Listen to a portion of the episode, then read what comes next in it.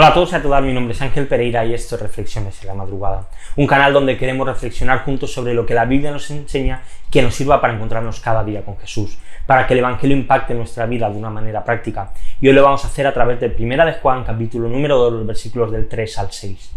Hace años, en una televisión pues, de, aquí de España, había un, un programa de televisión que hacían los fines de semana que se llamaba Piso Compartido. En este programa pues se, presentaba pues gente que compartía piso, tres, cuatro personas, y cómo pues corrían con los gastos, cómo pues se separaban y cómo convivían y tal. La verdad es que cuando veías el programa pensabas que compartir piso era lo mejor del mundo, era todo paz y armonía. Pero la realidad no, no es tan así. Para convivir con alguien de una manera decente es necesario que haya unas ciertas normas que velen por el bienestar de cada uno de los inquilinos que viven y para que cada uno también tenga sus responsabilidades respecto a los demás. Si no, al final se acaba convirtiendo todo en una anarquía y en un verdadero caos. Para vivir en comunidad, ya sea en un piso, ya sea en una familia, o simplemente para convivir a veces con compañeros de trabajo o de clase, hacen falta más que unas normas que hagan que todos convivan en las mismas condiciones, sin que unos queden por encima de otros. Y en el cristianismo realmente ocurre algo muy similar. Existen normas, existen mandamientos, los cuales si no los guardamos, demuestran que no podemos ni queremos vivir en comunión con Dios. Mirad los versículos de hoy, dice, y en esto sabemos que lo hemos llegado a conocer, si guardamos sus mandamientos. El que dice yo lo he llegado a conocer y no guarda sus mandamientos, es un mentiroso y la verdad no está en él.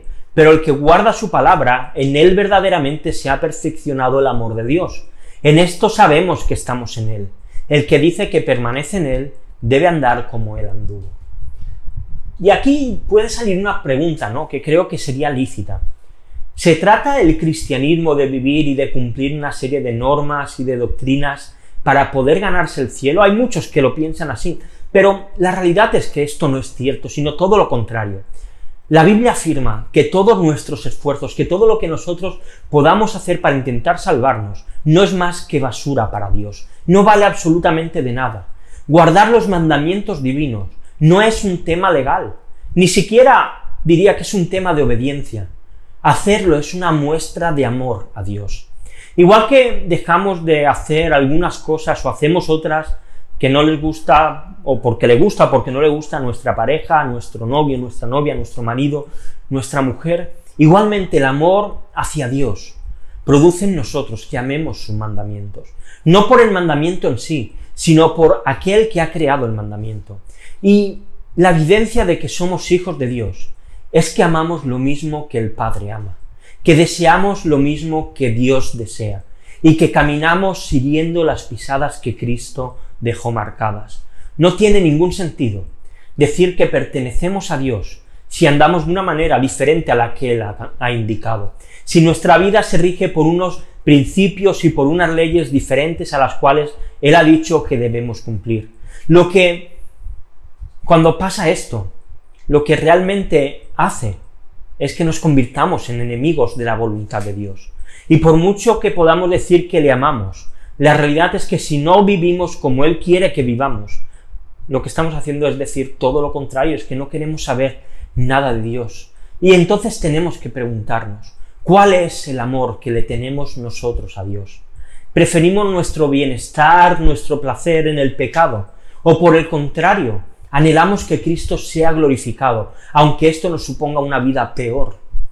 Si el amor de Dios está en nosotros, andaremos en sus caminos guardaremos sus mandamientos, y esto producirá el objetivo de la carta, que nuestro gozo sea completo, porque viviremos, respiraremos y haremos todo para la gloria de Dios.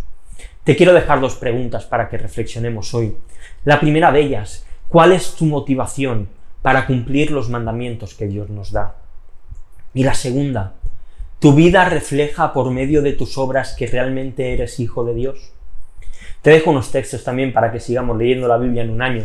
Hoy seguimos con Primera de Corintios, los capítulos del 5 al 9.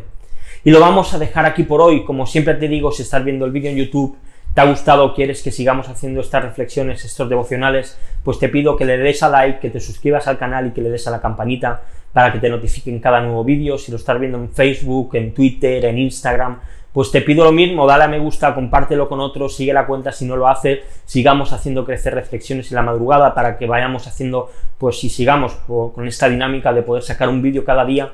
Y si lo prefieres también recuerda que puedes escuchar estas reflexiones en formato podcast en iBox, en iTunes y en Spotify. Así que nada más, lo dejamos aquí por hoy, volvemos mañana con una nueva reflexión aquí en Reflexiones en la madrugada. Hasta mañana.